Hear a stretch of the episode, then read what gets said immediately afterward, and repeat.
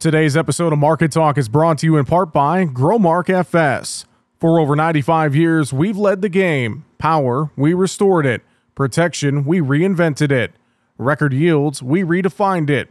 If there's one thing we know at FS, it's that just because something hasn't been done doesn't mean it can't be done. We're never satisfied unless we take your farming operation to the next level. Run your equipment at peak efficiency and bust the bins this season. Visit fssystem.com. The views and opinions of this program are those of the host, guests, and callers. There is substantial risk of loss in trading futures and options, which you should carefully consider prior to trading.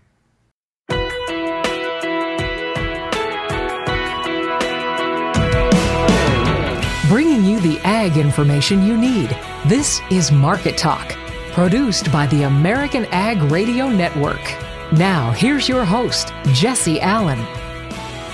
Well, mostly lower days seen in grain and livestock trade. We got the Fed wrapping up their December meeting. What did they do with interest rates? We had more economic data out on Wednesday. Did China grow a record corn crop? Argentina making some moves with their new president Javier Milei that could have a big impact on commodities as a whole. We're going to talk about all of that and more here today on Market Talk. Thanks for joining us as always. I'm your host, Jesse Allen, and uh, man, oh man, a lot of stuff to get to here midweek on the show. We're going to talk about things coming up here today. We'll have a conversation with Tommy Grisafi from Advanced Trading. He will join us later on in the show. I, I know we will definitely get into the economic stuff uh, with the Fed meeting and interest rates, as well as looking at inflation as a whole, talking about the CPI numbers, the uh, PPI numbers, the producer price index, the consumer price index. We've gotten those numbers out here this week. I know we'll get into that broader discussion with Tommy coming up here later in the show. I also want to ask him about some of those moves being done by Argentina's newly elected president, Javier Milei, uh, doing some devaluing of their peso uh, against the U.S. dollar. What could that do for competitiveness of Argentina's exports? What could that do to impact our exports and our markets. We saw a pretty down day on Wednesday, really across the grain trade, but mainly led by soybeans and by the wheat trade. Uh, so we're going to dive into that conversation. Wonder too if uh, Tommy's seen some of the reports out of China that uh, they supposedly have grown a record corn crop. Could that be adding to a, a large uh, balance sheet around the world? Those are just some of the things on my mind that I'm going to bring up in our conversation coming up here today with Tommy Grisafi from Advanced Trading. So Looking forward to diving into that a little bit later on here in the show. Also, going to take a look at a few different news headlines that we are keeping an eye on. U.S. Ag showing its importance at COP28. We're going to talk about that.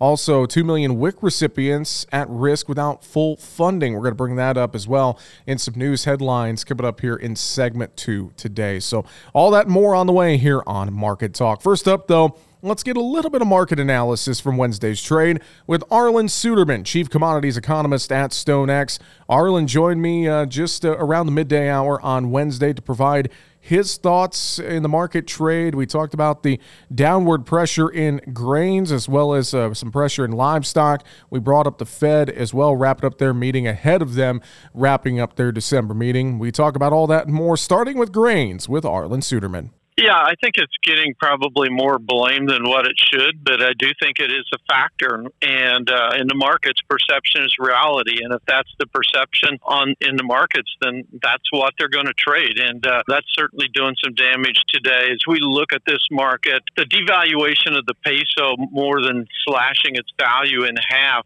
Let's give an example of what it means. If a farmer in Argentina prices their soybeans in dollars off the Chicago Board of Trade, then converts them to the pesos and I'm going to just pull a number out of the air and say, let's say they sold those soybeans yesterday for $13. That would convert to 4,745 pesos. Well, today at the new peso rate of 800 pesos to the dollar, that means selling at that same $13 today would be 10,400 pesos, so more than twice as many pesos. Now, their input costs are also going up. This causes rapid inflation. This is expected to give us a, a sharp increase in sales near term. The, the thing is, though, that the farmer currently in Argentina doesn't have very many soybeans to sell because we're getting this is equivalent to, let's say, June in our marketing year Uh, so it's been a long time since harvested, and their last harvested crop uh, was a pretty small one because of the severe drought they had. They do, though, have wheat to sell, and they do have corn to sell. So all three of them getting sold off today. I think a lot of it has to do with the bearish sentiment in the commodity sector as a whole. Um, but today, this is just adding to that selling momentum. I know too, we had the producer price index out Wednesday morning. We'll have the Fed wrapping up their meeting on Wednesday. So, uh, watching some of those economic headlines as well impacting the trade today, Arlan.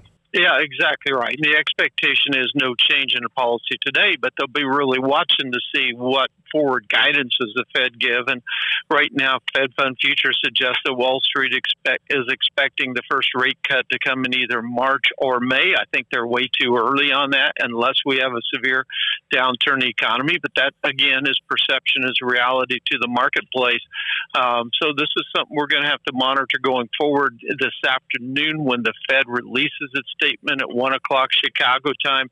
We could see a lot of volatility in the markets at that point. How about in the livestock trade? I notice uh, some red on the screen there, led down by feeder cattle. Any notes in the proteins today? Yeah, we're still waiting for the cash price to get established in in uh, on cattle. Uh, generally, 168 bids versus 171 offers. The cattlemen are hoping for some steady money around 170, 171. Now it's starting to look a little bit more likely that it'll be a little bit weaker, maybe a dollar weaker or so. Uh, but generally, that negativity that we see in the grain spilling over into protein complex overall, uh, supplies are big currently. And as we look ahead to after the first of the year, the big question is how does Prop 12 in California impact the supply of hogs uh, with the full effect of Prop 12 taking effect on January 1st? All right. Once again, Arlan Suderman, Chief Commodities Economist at StoneX. Great stuff there joining us uh, for our midday commentary on Wednesday and uh, watching, uh, of course, uh, what happens the rest of this week in the grain trade. I'm very curious about that news out of Argentina. And again, we're going to talk about the markets more coming up later in the show with Tommy Grisafi from Advanced Trading. Watching the weather here this week, mostly quiet, dry, mild for this time of year in the U.S. We do have a cutoff low pressure system that's built some waves of showers in the southwest, though, uh, working through on Wednesday and really going to be working through the rest of the week throughout parts of the southwestern southern plains and then into the uh, mid south as well. Some areas even seeing a little bit of snow in parts of Kansas on Wednesday afternoon. Otherwise, mostly uh, showers and thunderstorms. The system is going to be a pretty slow mover, going to create some heavy precipitation throughout the region, which could help with remaining drought as uh, much of the South, especially the Mid South, still uh, dealing with some pretty substantial drought conditions. Could help to maybe fill up the uh, lower uh, Mississippi River Valley. That would be welcome as well. Largely, though, looking at that six to 10 day forecast, uh, things looking pretty quiet here throughout much of the U.S. Temperatures expected to remain mostly above normal for the next couple of weeks uh, into Christmas.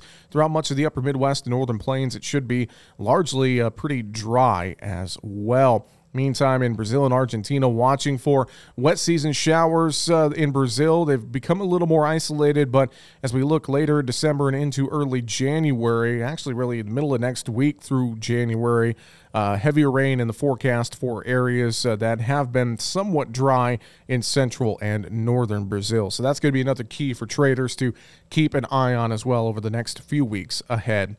All right, coming up next, we're going to take a look at some news headlines. Been a lot of talk about COP28 over in Dubai. We're going to have comments from USDA Secretary Tom Vilsack, and we'll take a look at other ag news headlines. That's coming up next as we'll be back with more on Market Talk right after this. Make sure to subscribe to the Market Talk YouTube channel. You can watch our latest interviews with top market analysts in the country, find bonus content, and much more. It's easy. Just go to youtube.com slash at Market Talk Ag and hit the subscribe button. Or you can search for Market Talk Ag on YouTube. The market news and analysis you need here on Market Talk. Now, back to Jesse Allen. Welcome back to the program here today. Thanks for joining us on Market Talk. Of course, we've been keeping up with COP28 over in Dubai and uh, some of the latest news headlines that have come out of that conference. There's been a lot of talk about climate and agriculture. Well, agriculture had a moment in the limelight at COP28 this year. The Climate Change Conference in Dubai hosted more than 200 nations with the goal to work on climate change. U.S. Secretary of Agriculture Tom Vilsack was there and says there was a milestone declaration for agriculture and 152 countries signed on. A declaration that outlines the steps that need to be taken uh, in order to uh, ensure that we can produce the food necessary to meet the nutrition needs of the world now and in the future in, in light of a, a changing climate and the challenges that it presents. And Vilsack adds it looks at the future. I'm excited about this declaration because it lays out a series of commitments and, and directions that I think are very, very consistent with what the, the United States Department of Agriculture, the Biden Harris administration, and the, and the United States uh, farmers and ranchers uh, have been engaged in. A big change from the last COP event, COP27, where Vilsack says U.S. agriculture had to argue for its work on climate change. In this COP, we flipped the script for American agriculture. And COP28 devoted a full day to how food and agriculture impacts climate change. There was no need for us uh, to be defensive, but in fact, we could uh, uh, articulate proactive leadership uh, in the climate space.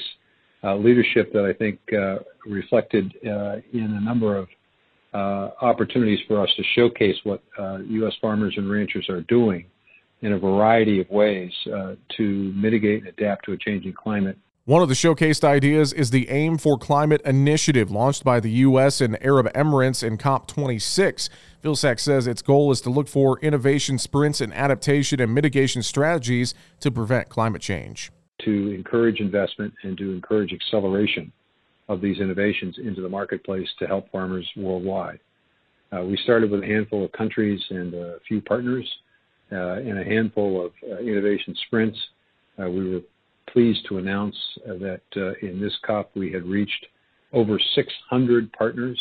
Involving $17 billion in commitments to investing in AIM for Climate Initiative projects, double the amount of last year. In that time, the number of innovation sprints nearly tripled to 78. Vilsack also says they showcased the International Climate Hub introduced last spring. This International uh, Climate Hub provides information uh, available uh, about the innovation sprints, but also uh, is beginning to showcase some of the tools that have been uh, developed by USDA and made available on the International Climate Hub. And once again, that is U.S. Ag Secretary Tom Vilsack. While state pesticide labeling rules that differ from federal EPA rules could be a target in the next farm bill, Washington State's Dan Newhouse told the House Ag Committee that some states, without naming them, have gone beyond EPA's rules already unpopular in regulating ag pesticides. Some states have begun to regulate pesticides in a, man- in a manner counter to the decades of scientific guidance from the EPA. Newhouse, an Ag Appropriations member, says the uncertainty on EPA approved science based labels will erode access to critical pesticides. It will threaten crops, grower incomes, conservation practices, public health, vital infrastructure, and ultimately raise food prices for families amidst record high inflation. Newhouse supports the Agricultural Label Uniformity Act to reaffirm pesticide label uniformity and prevent state and local governments from adopting inconsistent labeling or packaging that disrupts access to these vital tools. Newhouse concedes states have authority to regulate pesticides in their jurisdictions, but can't impose labeling requirements on top of or different than the scientific findings of EPA. Well, Iowa Senators Chuck Grassley and Joni Ernst, along with Wisconsin Senator Tammy Baldwin, are leading a bipartisan push to shed light on market factors driving the cost of fertilizer. Iowa Republicans Grassley and Ernst, along with Wisconsin Democrat Baldwin, have introduced the Fertilizer Research Act. The legislation would require the Department of Agriculture to study competition and trends in the fertilizer market to determine their subsequent impacts on price.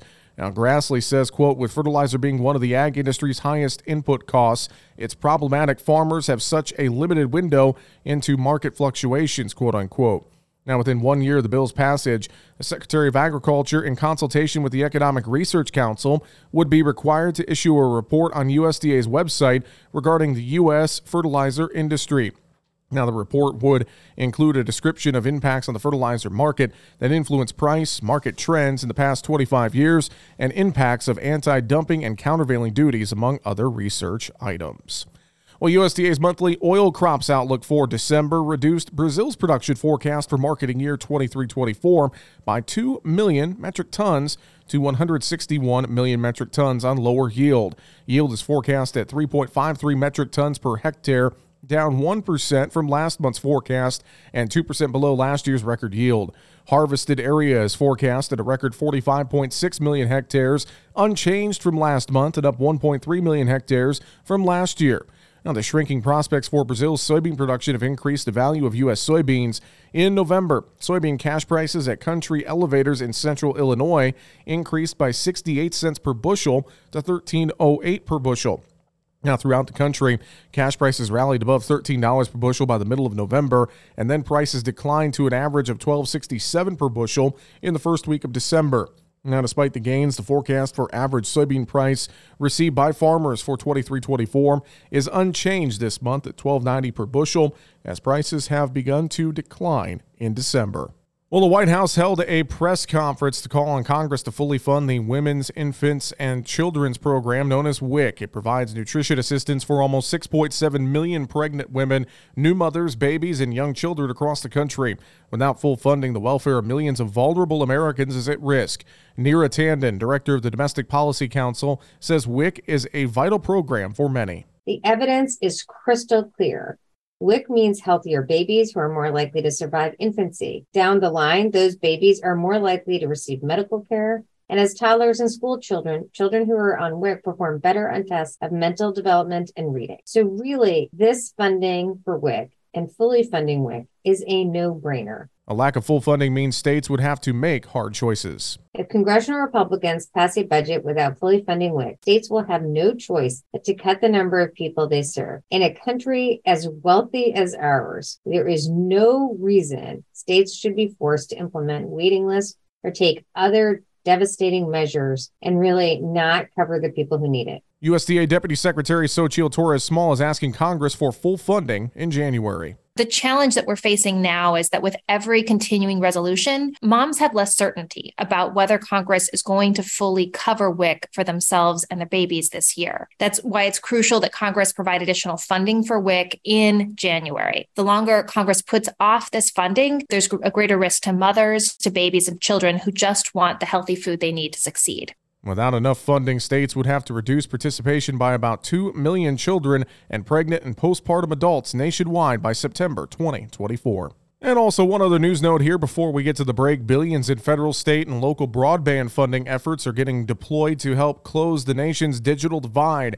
Rick Zimmerman is Vice President of State Affairs for NCTA, the Internet and Television Association. He says new regulations from the Federal Communications Commission will harm broadband deployment to rural communities the FCC and the government, they're proposing some new rules and regulations that may make it more difficult for us to invest. It's already a marginal situation as to whether we invest. That's why the subsidy is necessary. There are some proposed labor rules possible rate regulation, a number of factors that make it a marginal call to begin with. But now the FCC is proposing to institute something known as net neutrality, which really governs every aspect of our vision of internet service. He talks about the bigger picture in closing the broadband gap. The bigger picture is that it's sort of a regulatory agency run amok, really trying to expand its power, control the way that the private entities, private markets serve broadband out in America. Do we go there in the first place? Well, the government is trying to change the economics by giving subsidies to go there, but then they're making it more difficult by potentially imposing all sorts of new rules and requirements. And they might blow this once in a generation opportunity to bring internet to all. Zimmerman says the FCC needs to focus more on removing roadblocks to deployment. What they can do is remove roadblocks to deployment. One of the things that makes it more expensive to deploy broadband are things like certain permitting requirements, pole attachment rules and requirements. And we've got to attach to those poles. In some cases, it is costly, and the FCC can make it easier. So there's a number of ways that they can sort of remove regulatory barriers or also these physical barriers, if you will, And Zimmerman says the opportunity to connect all of America is there now. Success depends on removing roadblocks to broadband deployment, not adding more of them. For more information, you can go to ncta.com. All right, coming up next, we're going to dive back into the market trade. We want to get an update on what the Fed had to say for their December meeting, take a look at just the uh, downturn in the grain markets on the day Wednesday, and much more. Tommy Grisafi with Advanced Trading joins us next here on Market Talk.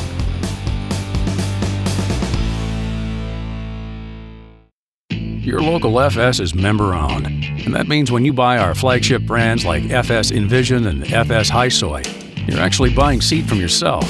And you wouldn't sell yourself anything but the best, would you? In field after field, FS brands are out yielding the competition. Talk to your local FS crop specialist about InVision corn or high soy soybean seed today. At Harvest, you'll be glad you did. InVision and High Soy are available exclusively at your local FS member company keeping you informed with the latest market information for your operation. This is Market Talk. Now, back to Jesse Allen.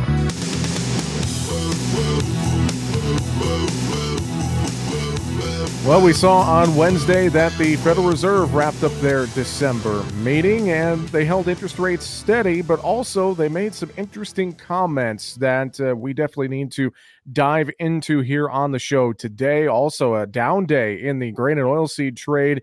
Got that news out of Argentina that uh, we want to discuss uh, with their new president uh, taking over and taking office. A lot to get to here today, helping us make sense of it. We welcome in Tommy Grisafi from Advanced Trading at ATI Pro Media. Tommy, good to uh, have you back on Market Talk. Thanks for joining us. And uh, hey, it's Fed Day, Tommy. That's it's always Fed fun, Day. right? I'm glad we waited a few minutes to record. Now, there wasn't a secret that they might not do anything, and they didn't do anything. But the statement that already came out made the stock market explode. Uh, explode. That's so dramatic. It made the stock market continue to go up yields collapsed. The 10 year yield dropped uh, 12 one hundredths, 4.08, the lowest we've been uh, for a long time. And that's really great news, especially for anyone trying to refi a house or buy anything. It's great news for our folks in ag land. I mean, think of the beating that cattle took and all the money it takes to produce beef or pork or a crop, as you know. We thought, and you and I had talked on a few shows before, we said, oh, the operating notes might be 10% next year. They're coming down, nine, eight and a half, eight. Things are calming down. And as the Fed says, hey, we're not mm. going to crush the economy, then it, it, then the economy goes back up. The stock market goes up. So a, a good day, a wild time in America, and a great time to be involved in markets.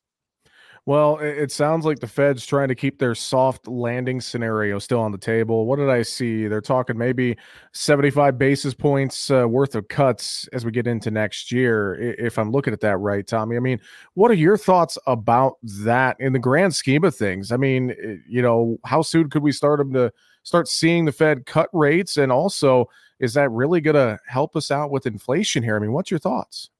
The market already did that. So that 0.75, the 10 year yield was at 505.5 for easy math. Now it's at call it 420, 415. The market's already priced in those three cuts. So it's not like, oh, the market, the Fed might cut next year and the rates will go down. The rates went down before the Fed did it. It's kind of a little tricky, but uh, and sometimes markets get ahead of themselves. Like it's kind of like when uh, grains break and you're like, I don't see any rain in the forecast, and then it rains two days later. You're like, how did they know that? Well, anyway, the markets got ahead of themselves and already put those rate cuts in. What's it mean for people? It, it, it's it means that the pain that was coming from the interest rates going up is going to ease. We still have inflation. Let me give you an example. We have three and a half, four percent inflation. That means for every hundred grand someone makes if they're not getting a $4,000 a year raise, or if you make $50,000 a year, if you're not at least getting a $2,000 raise, then you are going backwards. Now, that's simple math. You and I still know that things like uh, to live, you, you live in Nashville, incredibly expensive to live in Nashville. Believe it or not, Fargo is becoming expensive to live in. Uh, auto prices have went up. I was in the market for a new a vehicle for my wife. That didn't happen. She got new tires, Jess. I mean, I, I couldn't mm-hmm. fathom paying eighty-five thousand or eighty thousand dollars for a vehicle. I told her you're going to love the vehicle you have with new tires, and the tires were expensive. Mm-hmm. Everything around us is going up. The Fed says it's only going up at three, three and a half percent. I call BS on that because I go to the grocery store, I put tires on a vehicle, but yet they're not going up at such a rapid rate. And think about natural gas. The other day we came in on Sunday, on Monday morning, natural gas was down 14%. Tie that into the American farmer. What do you need to grow a crop? You need fertilizer. Where's a lot of fertilizer derived from? Eh, energies, natural gas, it's all combined in there. So some things around us are coming down. There, there is some optimism.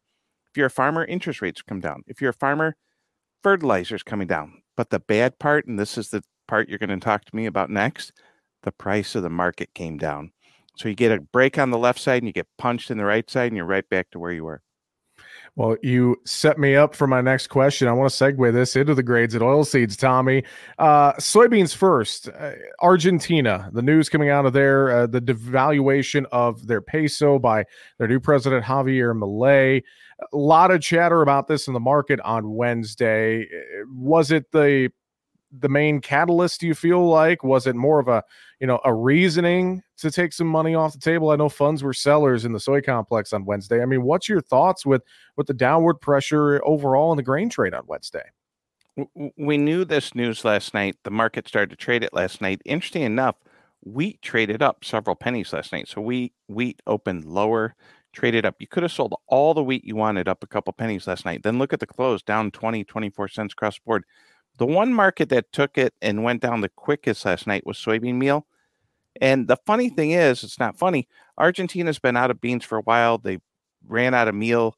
You've seen uh, heads of corporations, major corporations say they we are running out of soybean meal in Argentina. We didn't produce any more grain in the world. So because the comments of the new president, it doesn't mean like he doesn't get to say what he says, and then we say corn, bean, and wheat stocks went up uh, ten X in the world. They just it was just a it was a he said it and maybe it caught a few people off guard. I will also say too that the grain market had recently had a nice bottoming action in both corn, wheat, and beans, and this kind of took the air out of it. So maybe mm-hmm. people are caught little wrong-footed. It's December. We're coming on December 13th to 15th. Most people are done trading in the year. So if you had a long position, you hear news like this, you're disgusted and you sell it out and whatnot. I will tell you this, Jess, watch for bigger exports. I mean, we had China in again this morning. If you're a foreign country and you need grain, if you're a hog producer and you need meal, get over to that meal pit. There's no pits anymore, but pretend there are. Get yourself some meal calls. Get yourself some upside meal because we're, we're still not done with these weather problems in South America. I'm not saying I'm bullish. I'm just saying if you are someone who needs the product, an ethanol company, uh, anyone who's turning anything into protein, grains are on sale the last 24 hours. Use his verbiage to buy that grain in. Obviously, if you're a producer out there, you're caught long, you have a whole nother problem because you probably own a lot of 23 crop and a lot of 24 crop. And we could talk about that in a little bit. Uh, you made an interesting comment, and it's something we've talked about on the show the last couple of days too. And I'd love your perspective on this. Uh, just the fact that we're getting to the middle of the month of December, and it largely feels like, and traditionally, this is that time of year where a lot of folks get out of the market. They get out early for Christmas, for New Year's. It turns into some of this the algo type trading, and it can be a little more volatile because there's less volume in the markets in grains and oil seeds. But I think to that point, I wonder if people need to reward themselves on any rallies that we see here throughout the grain complex. What do you make of that here as we kind of get into that holiday malaise type of trade, Tommy? Great question. I got just the answer for you number one, last Friday, volatility in the corn market hit 52 week lows. And when you look at the corn market over the last four months, it's got a 40 cent band. When you look at the bean market, although it's been volatile, it's within a dollar band. When you look at natural gas now, we're breaking out to the downside, but volatility is coming down. Crude oil volatility is coming down. When volatility comes down, that's people betting that calls won't go up really large in value and that puts won't go up really large in value and that's how you're getting that vix every market just has a vix whether it be the s&p 500 s&p 500 vix folks just made a three-year low in the last 48 hours. So you're seeing volatility collapse. What it means and to your point yes sir you are correct rallies need to be rewarded. The problem is all the good people who you interview and speak to all day they just sold seven dollar corn a few years ago $4 cash corn. You, you're in North Dakota right now. There's corn that has a three in front of it. Mm-hmm. They're insulted by that price, but that is the current price. If you don't like that price, call a different elevator. Might be a difference of a nickel, but that is the price of corn. So when you and I say, yeah, if you see a 10, 15 cent rally in corn, you might want to give them some. Folks are hoping for a dollar, dollar fifty rally. The volatility in this market says that's not going to happen. Speaking of VIX, let's switch to cattle. Last Friday, when corn volatility made a 52 week low, cattle volatility made a 52 week high as uh, those markets were really ramping up last Thursday, Friday. So a tale of two worlds. You know what happened in the cattle market, just absolutely decimated in price action, and uh, a lot of energy has was spent in getting that bull market up, and a lot of energy was spent in getting that bull market down. Well, good stuff there for sure. Once again, we're having a conversation today with Tommy Grisafi from Advance Trading, ATI Pro Media. We're going to continue that conversation coming up here after the break. Let's look at some of the closing numbers from Wednesday's trade. Again, a down day in the grains. December corn, five and three quarters lower, 456 and three quarters. March corn was down five and three quarters at 479 and a half. And we look out to July corn four and a quarter lower, 501 and three quarters. January soybeans, 16 and a quarter lower, 1307 and a half. March beans were down 16 and a half, 1326 and a quarter. July was down 15 and a quarter, 1346 and three quarters. Soybean meal for January, 810 a ton lower, 40220. January bean oil down 59 points at 4983. Chicago wheat December 21 and three quarters lower 585 and a quarter March was down 20 and a quarter on Wednesday 605 and a quarter KC wheat December down 24 and three quarters, 626 and three quarters. March was down 24 and three quarters at 632. Spring wheat Minneapolis December down 12 and a half, 7 and a quarter. March was down 14 and three quarters, 714 and three quarters. Oats for December 10 and a half higher, 364 and three quarters. Canola was down two to three on the day. Let's look over at livestock trade. Live cattle for the December contract down 75, 166.95. February down 137, 167.22. April down 145, 170.95. January feeders down 187, 217.37. March down 175, 217.85. And in hogs, December 10 higher, 67.92. February down 152, 66.72. And April hogs down 110, 74.37. We will continue our conversation with Tommy Grisafi from Advance Trading coming up next here on Market Talk.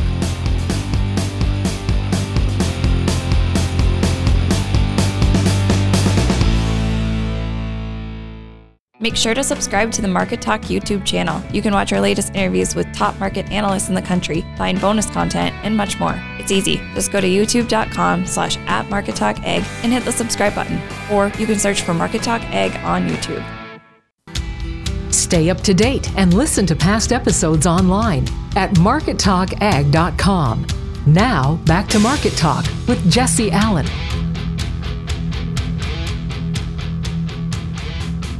And welcome back to Market Talk. Thanks for sticking with us here today on the program. We are joined today by Tommy Grisafi from Advance Trading ATI Pro Media here on the show. And Tommy, any folks who maybe they're they're sitting on a long position here, they got a lot of grain left, a lot of 23 grain that they got to think about here.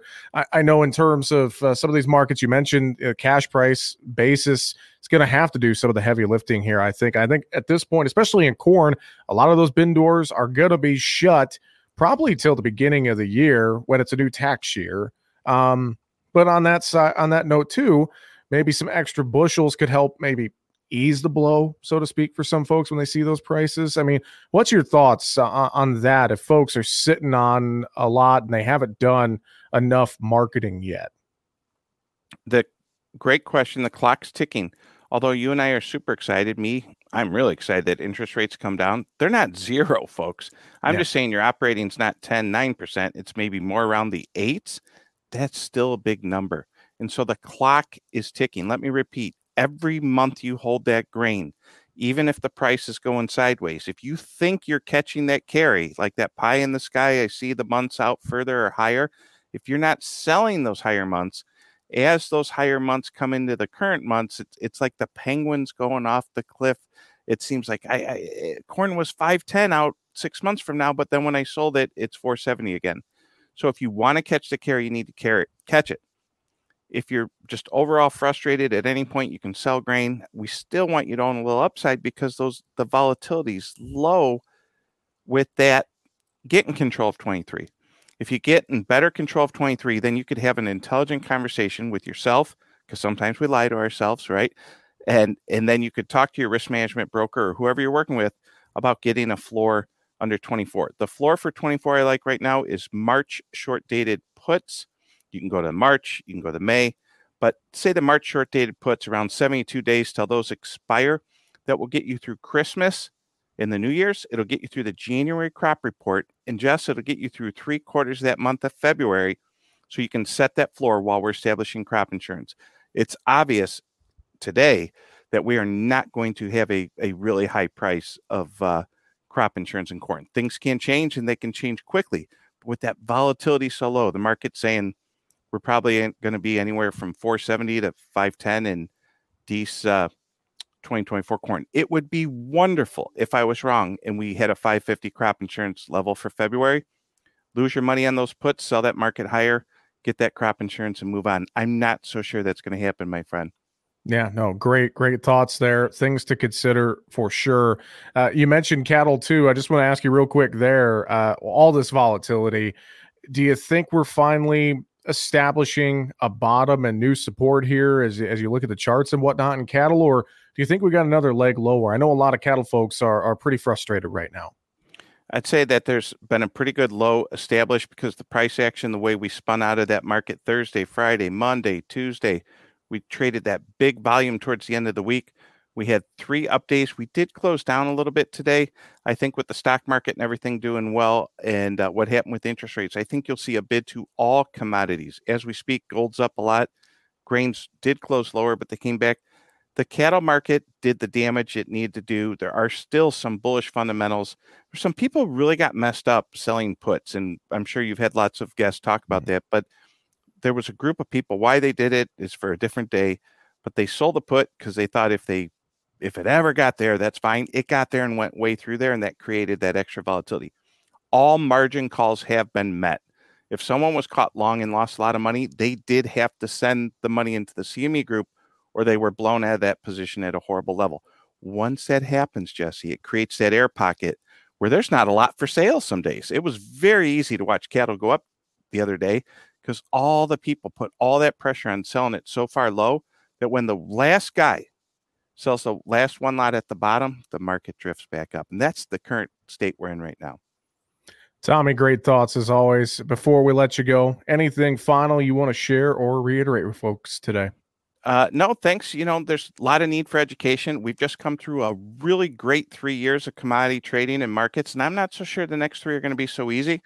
Interest rates are coming down things will be okay. We got to grow the bushels next year, Jesse. Get ready to be a farmer who's going to grow big bushels and sell them at what will feel like a lower price.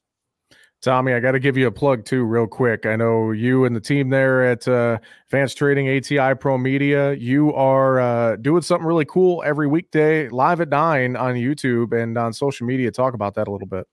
We're going live at nine on the Advance Trading YouTube channel. Uh, you were a big inspiration. We were watching you do these shows every day, and we said, "Could we do our own show? Could we do a nice nine-minute segment live, so you get to watch us mess up live?"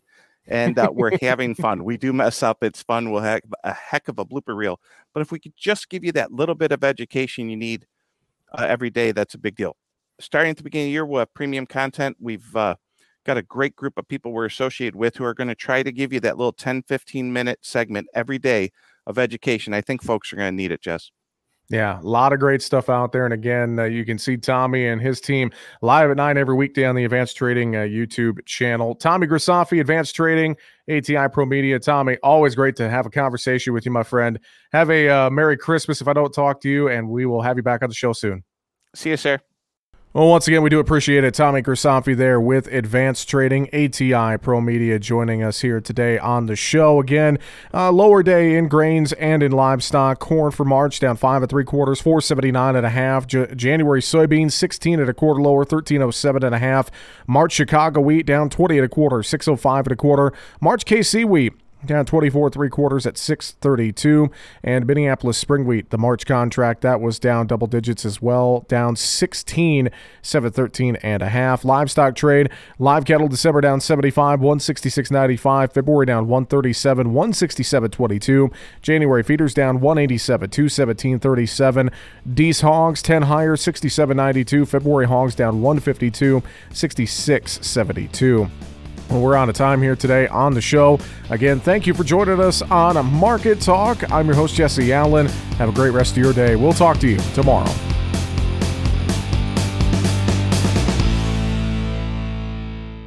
Your local FS is member owned, and that means when you buy our flagship brands like FS InVision and FS HiSoy, you're actually buying seed from yourself. And you wouldn't sell yourself anything but the best, would you? In field after field, FS brands are out yielding the competition. Talk to your local FS crop specialist about InVision corn or high soy soybean seed today. At harvest, you'll be glad you did. InVision and high soy are available exclusively at your local FS member company.